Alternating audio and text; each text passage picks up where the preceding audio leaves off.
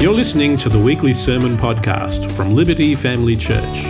For more information about our church, head to the website libertyfamilychurch.net.au. I want to I want to pose a question today. Who's who's on the throne of your life? Who's on the throne of your life? Is it you? Or is it Jesus?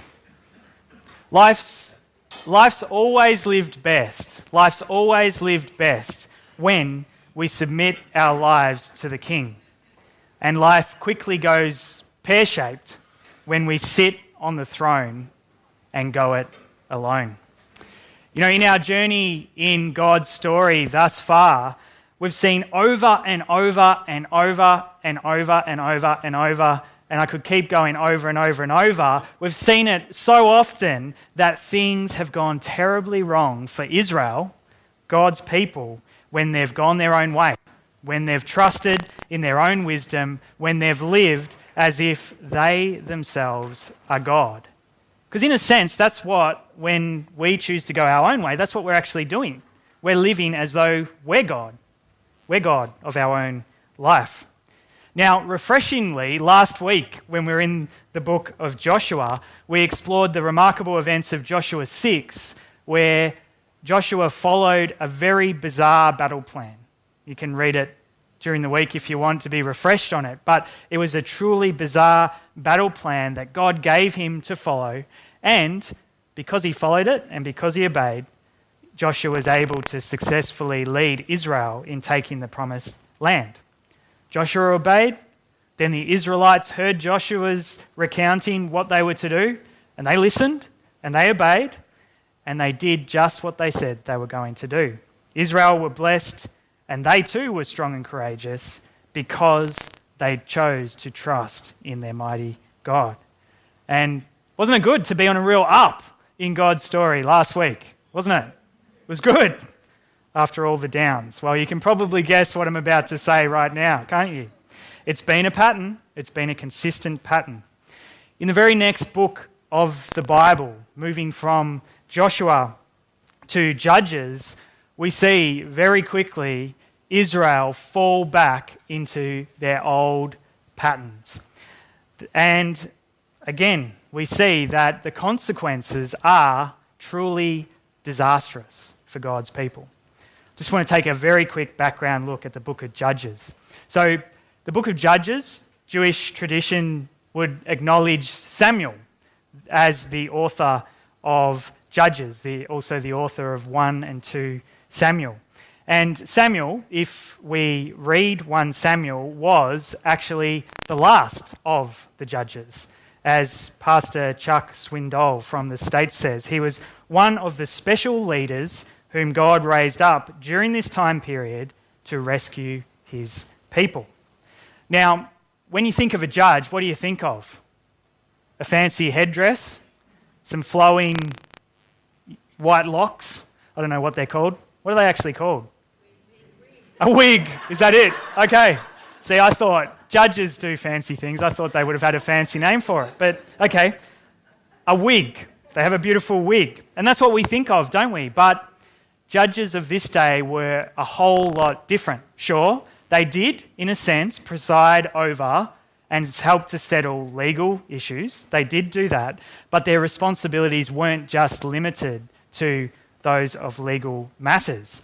They had military responsibilities, they had administrative responsibilities over the nation of Israel as a whole. And as, as Chuck Swindoll pointed out, they were appointed by God to rescue his people and actually to, to guide them and help them in following his commandments. Which, who remembers, commandments are not bad things, they're great things for our good, for keeping us on the right path of being able to be close with God.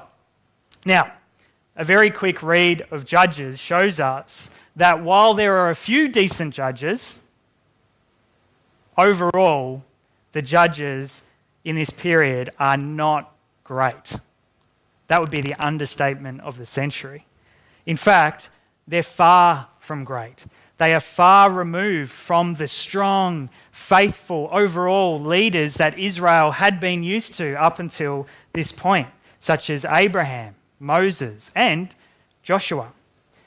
And the character and obedience of these judges, or on the whole, lack of, had a profound effect on the character and obedience of the people of Israel. Judges chapter 2, verse 11 to 13 provides pretty good summary, really, for where we find Israel at at this point, reading verse 11. And the people of Israel did what was evil in the sight of the Lord and served the Baals. And they abandoned the Lord, the God of their fathers, who had brought them out of the land of Egypt. They went after other gods from among the gods of the people who were around them and bowed down to them.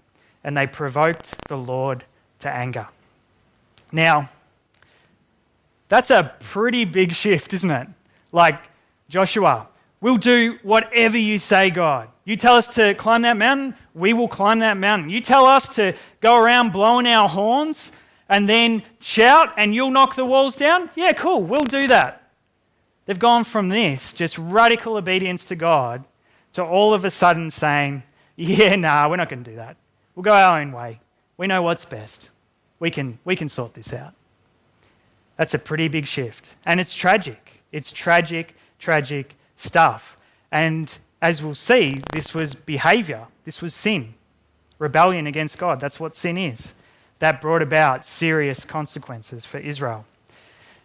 Now, we've been looking at some of the Bible Project resources, and the Bible Project, in their Judges overview video, they say that progressively, in, if you read through Judges, you see that bit by bit, they get worse. The judges get worse and worse. Israel's judges at the start, they're, they're pretty good, as they've written up there. You can see that. Then they're just okay. Then they're bad. And when we say bad, think really bad. And then worse, when I say worse, think like about as bad as you could possibly think. That's kind of how it goes. Now, you've got good examples. In that first section, there's a wonderful woman by the name of Deborah. Deborah is a prophetess, and you can read about her in Judges chapter 4 and 5. And Deborah kind of followed in the way of Joshua and those before, and she obeyed God.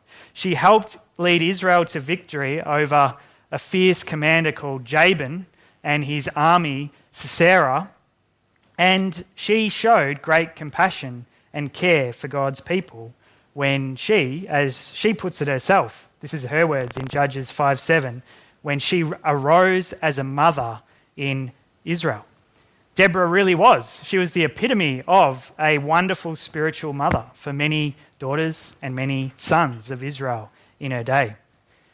But you, you only need to read on a little bit further in God's story, and you'll discover man, some of these judges are bad. They are not good. They're not okay. They're really bad.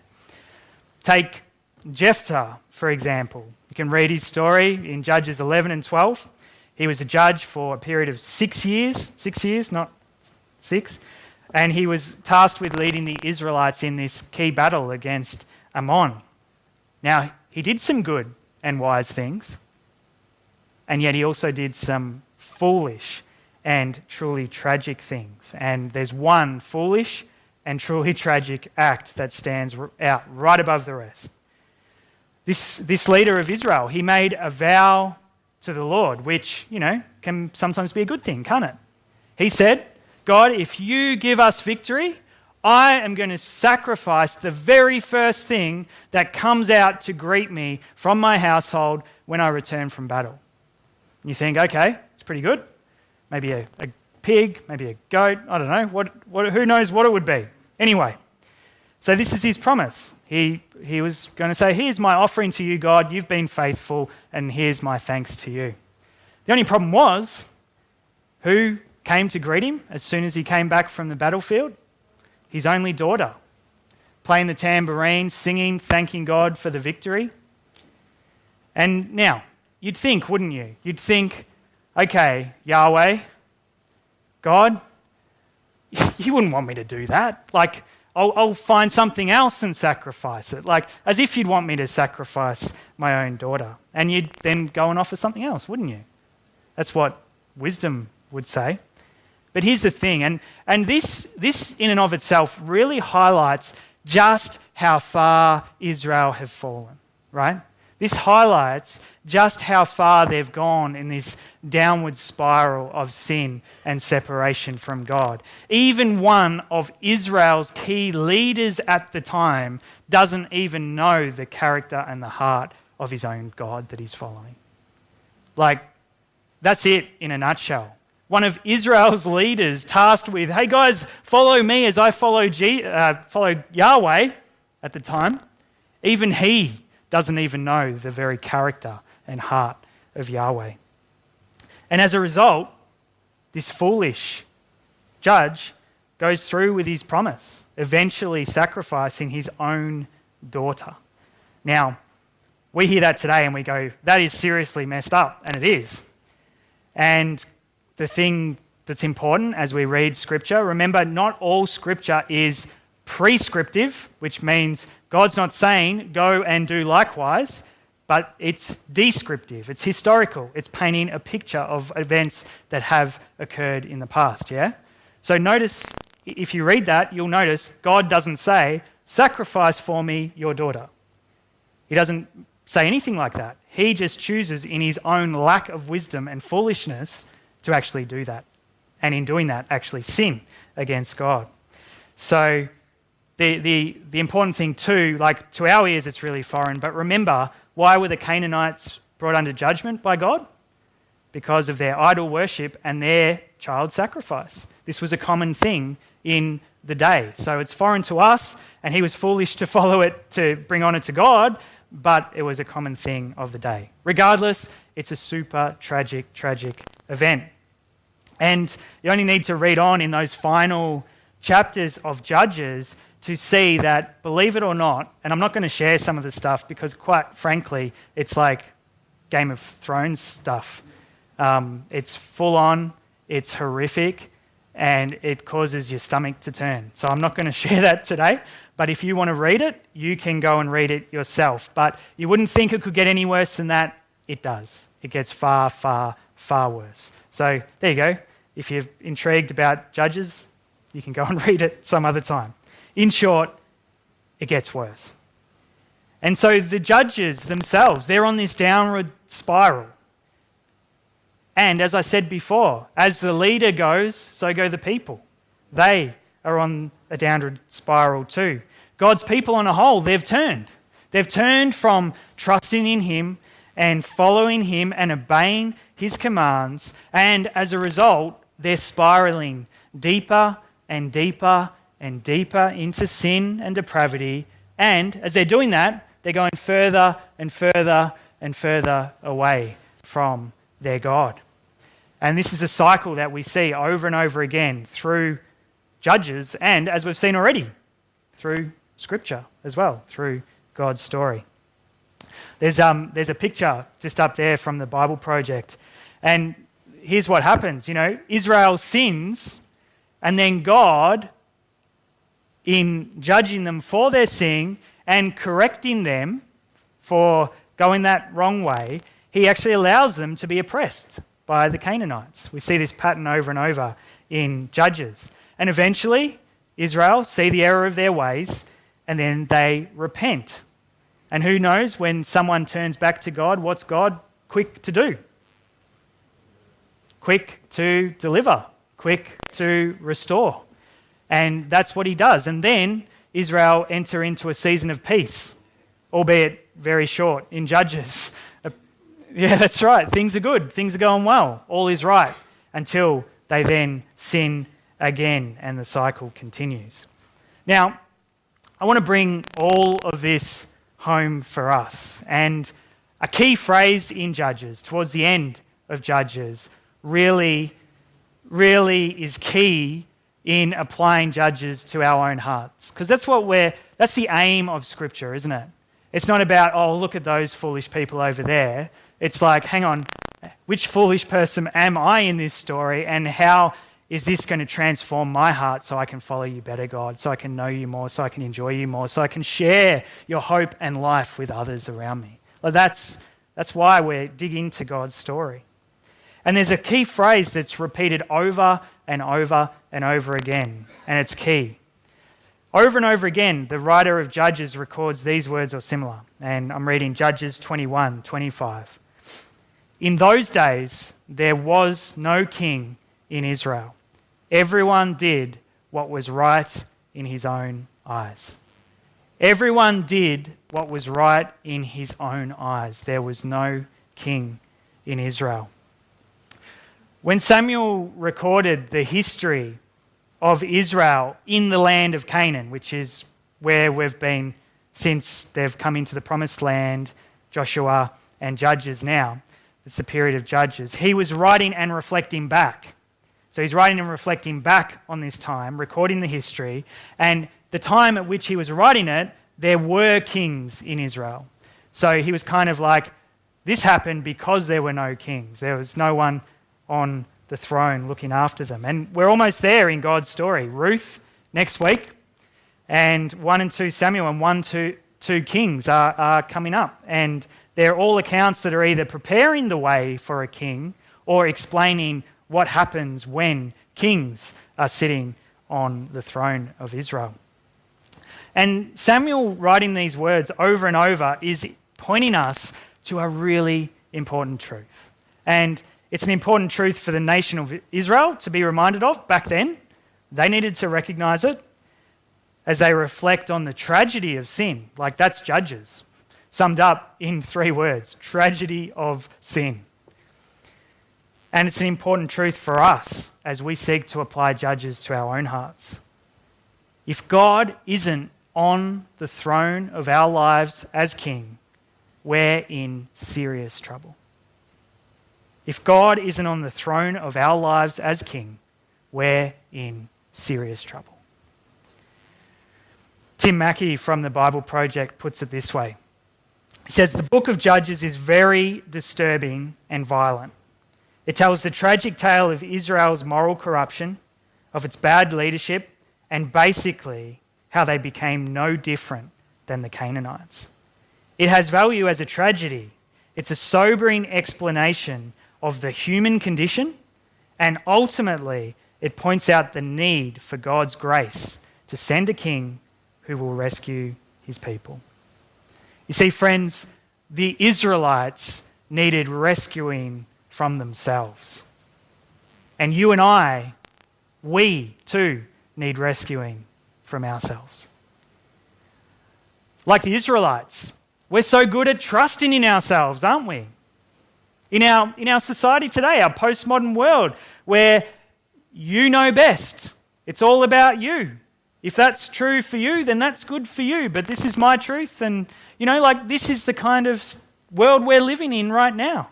We're so good. We're wired. Our sinful desire says trust in yourself at the expense of anyone else. Yeah? Especially a God. We're so prone to chase after and worship other idols before God, whether it be fame, fortune, power, control, comfort. And here's the sad thing in doing so, we actually never truly, never fully, like all in, completely all in, chips push right to the center, all in. We never truly are all in with Jesus. We're never truly, fully submitted to Him as Lord. And the sad thing is, all these attempts to find satisfaction and identity and, and meaning and purpose in all these other things only ever, they might be good for a while, they might satisfy us to a degree, but ultimately, they only ever lead to disappointment, dissatisfaction, and disconnection from the only true source of satisfaction, identity, and joy. And that is God Himself. Now, think about this like the Israelites, we're so good at compromising. Compromising. Little by little, little by little, step by step, we compromise on different things as we kind of feel this pressure to fit in, don't we? We feel this pressure to fit into a world that increasingly is very different from God's ideal world of peace and joy and love and, and all those sort of things. And we compromise once, and then we compromise again, and before we know it, we find ourselves in this frustrating sin cycle as well. And, and we just find ourselves lost. We, we don't know how to break out of it. We just, and our joy and all of that sort of thing, just like for the Israelites, is snatched away. Just like that, isn't it? We're not experiencing the happiness and freedom that this kind of living, the kind of living for yourself how you see fit, actually promises. And we're disconnected from the one who calls us, what does he call us to be? In but not of the world. For our own good. And that is, of course, God Himself. And just like the Israelites, we're so good at forgetting, aren't we? We're so good at forgetting. You know, if we're here today or watching online and we've known Jesus for a while, we are probably we've probably had experiences before where we've like we've really celebrated Jesus and been so grateful, just like last week with that wonderful testimony where we're, we're so good at, at celebrating and thanking God, and then a few weeks later, just forgetting and, and even questioning does God even care? Are you even there, God? Like, my life's turned to rubbish, and do you care? And God's going, hang on, guys. Remember two weeks ago? Like, I got you a, yeah. You know, before too long, we find ourselves forgetting about His grace and goodness, and we, as we're sinfully wired to kind of do, we start to look within to provide our needs to meet our needs and, and provide. And we forget and we start trusting in our own wisdom and our own intellect to make a way. And as we do that, we move further and further and further away from connection with the only true, wise one in existence God Himself. In short, like the Israelites, we're so good at going our own way, trusting in our own wisdom, doing what we see to be right in our own eyes. Yeah? And the problem is with that, when we go our own way and don't follow God, we sin.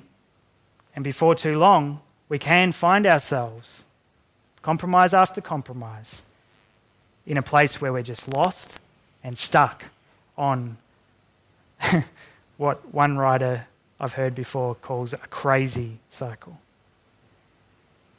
And you know, like the Israelites who were looking at that time, well, maybe not those at the time, but reflecting on a time where they needed a righteous judge. They needed a good king who would actually come and lead them and care for them and nurture them and show them the way by example to follow after Yahweh. Just like Israel, the Israelites at the time needed that, we too need to look to and submit our own lives to a righteous judge, a good king in the fullest sense of the word, who can actually rescue and satisfy the deepest desires of our hearts.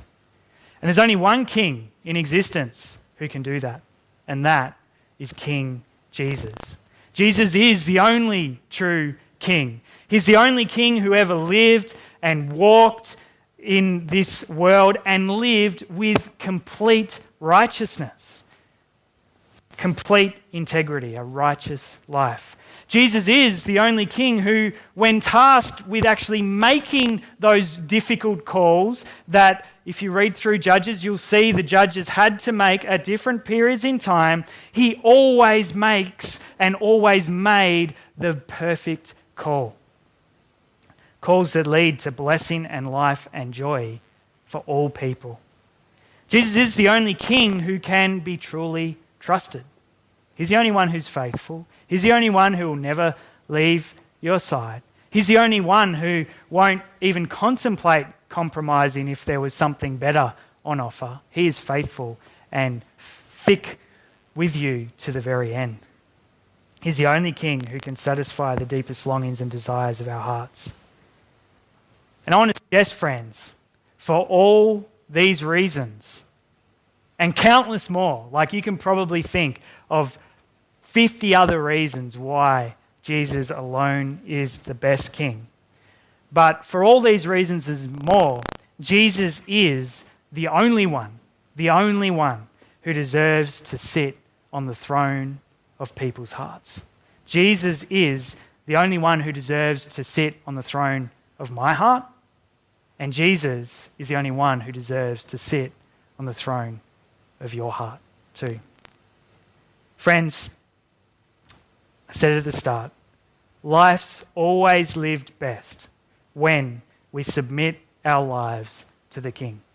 And life quickly goes pear shaped when we sit on the throne and go it alone.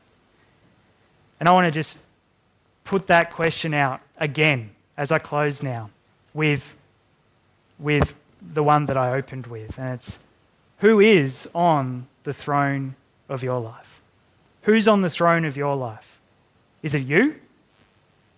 Or is Jesus?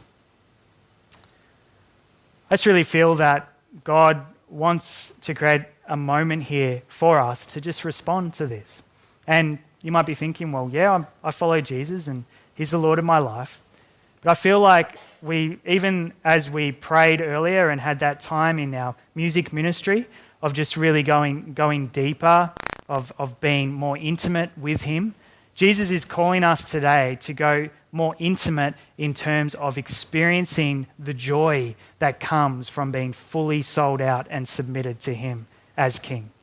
You know, so that's what we're going to do right now. Um, pastor from the States, Pastor Tony Evans, he says this Disobedience brings discipline, and repentance brings deliverance. And I just want to really encourage us. We are all sinners. We have all fallen short of the glory of God countless times with the choices we've made, just like Israel. And God does discipline those he loves. That's what Hebrews says. God, if, if, if you're a child of God, he's, he's going to discipline us, and that's actually for our good, and he does it out of love.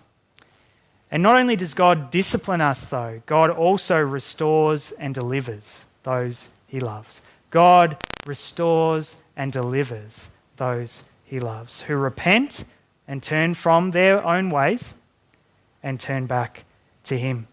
And that's true whether you're seeking today, that's true whether you've been a Christian for decades today. That is true. God loves nothing more than restoring and, and encouraging and building up and seeing people overcome with joy as He delivers them and those who repent. Because here's the thing this is something, if we haven't got this yet, friends, we need to get this. We can all easily wander into idolatry. We look at, we look at counsel of scripture and sometimes I know I used to. I used to look at it this way like, how can you be so stupid? There's like gods over there and you're worshiping this golden calf. You guys are tools. Like, that's how I used to think. But then, if I actually think about my own heart and how prone I am to giving worship to things other than God, I'm like, you know what? I am just the same as those Israelites. In fact, I'm probably worse. I'd probably be quicker to go to my own idols than, you know what I mean? Like, we, we are so susceptible to wandering into idol- idolatry. But there's only one true God who is worthy of our affections and there's only one God, one King who will satisfy us completely, and that's Jesus. So I want to invite you today, maybe as we have some music just played, um, to, to come to Jesus either for the very first time and say, Jesus, I want you to be Lord of my life today. Um, or if, if you, you know, you've been a Christian for a while and you're just feeling, you know what, I just want to surrender again. I want to surrender wholeheartedly to Jesus afresh today, renew my commitment to Him, and let Him truly be King of my life. If that's you today, I want to invite you to come forward in a moment as some music is being played. And I'd love to pray with you and see God raise you up and deliver you and set you on the path everlasting of joy with Him. Yes, God, we, we just thank you so much that you are the righteous judge. You are the righteous King. You are the Almighty who sits on the throne in heaven. And yet, God, while you do that, you're also the beautiful God who loves to presence himself with us. So we just thank you. We thank you, Jesus, that your heart is always to see us grow, to see us walk in obedience to you, to see us flourish as we live in close relationship with you. So I pray for all of us, God, that we would all grow as people who do not who do not live according to our own rules, who do not live according to our own wisdom or our own might or rely on any of those things. But God, just in every way, that we would learn from Israel in the book of Judges. And we would see the, the foolishness of tr- trusting in ourselves. And we would, with your help, Holy Spirit, resolve each and every day to follow you and obey you and enjoy that beautiful relationship and fullness of joy that comes from being close to you. To have your way in us, we pray. Be on the very throne of our hearts, King Jesus. We thank you, Jesus. In Jesus' mighty name. Amen.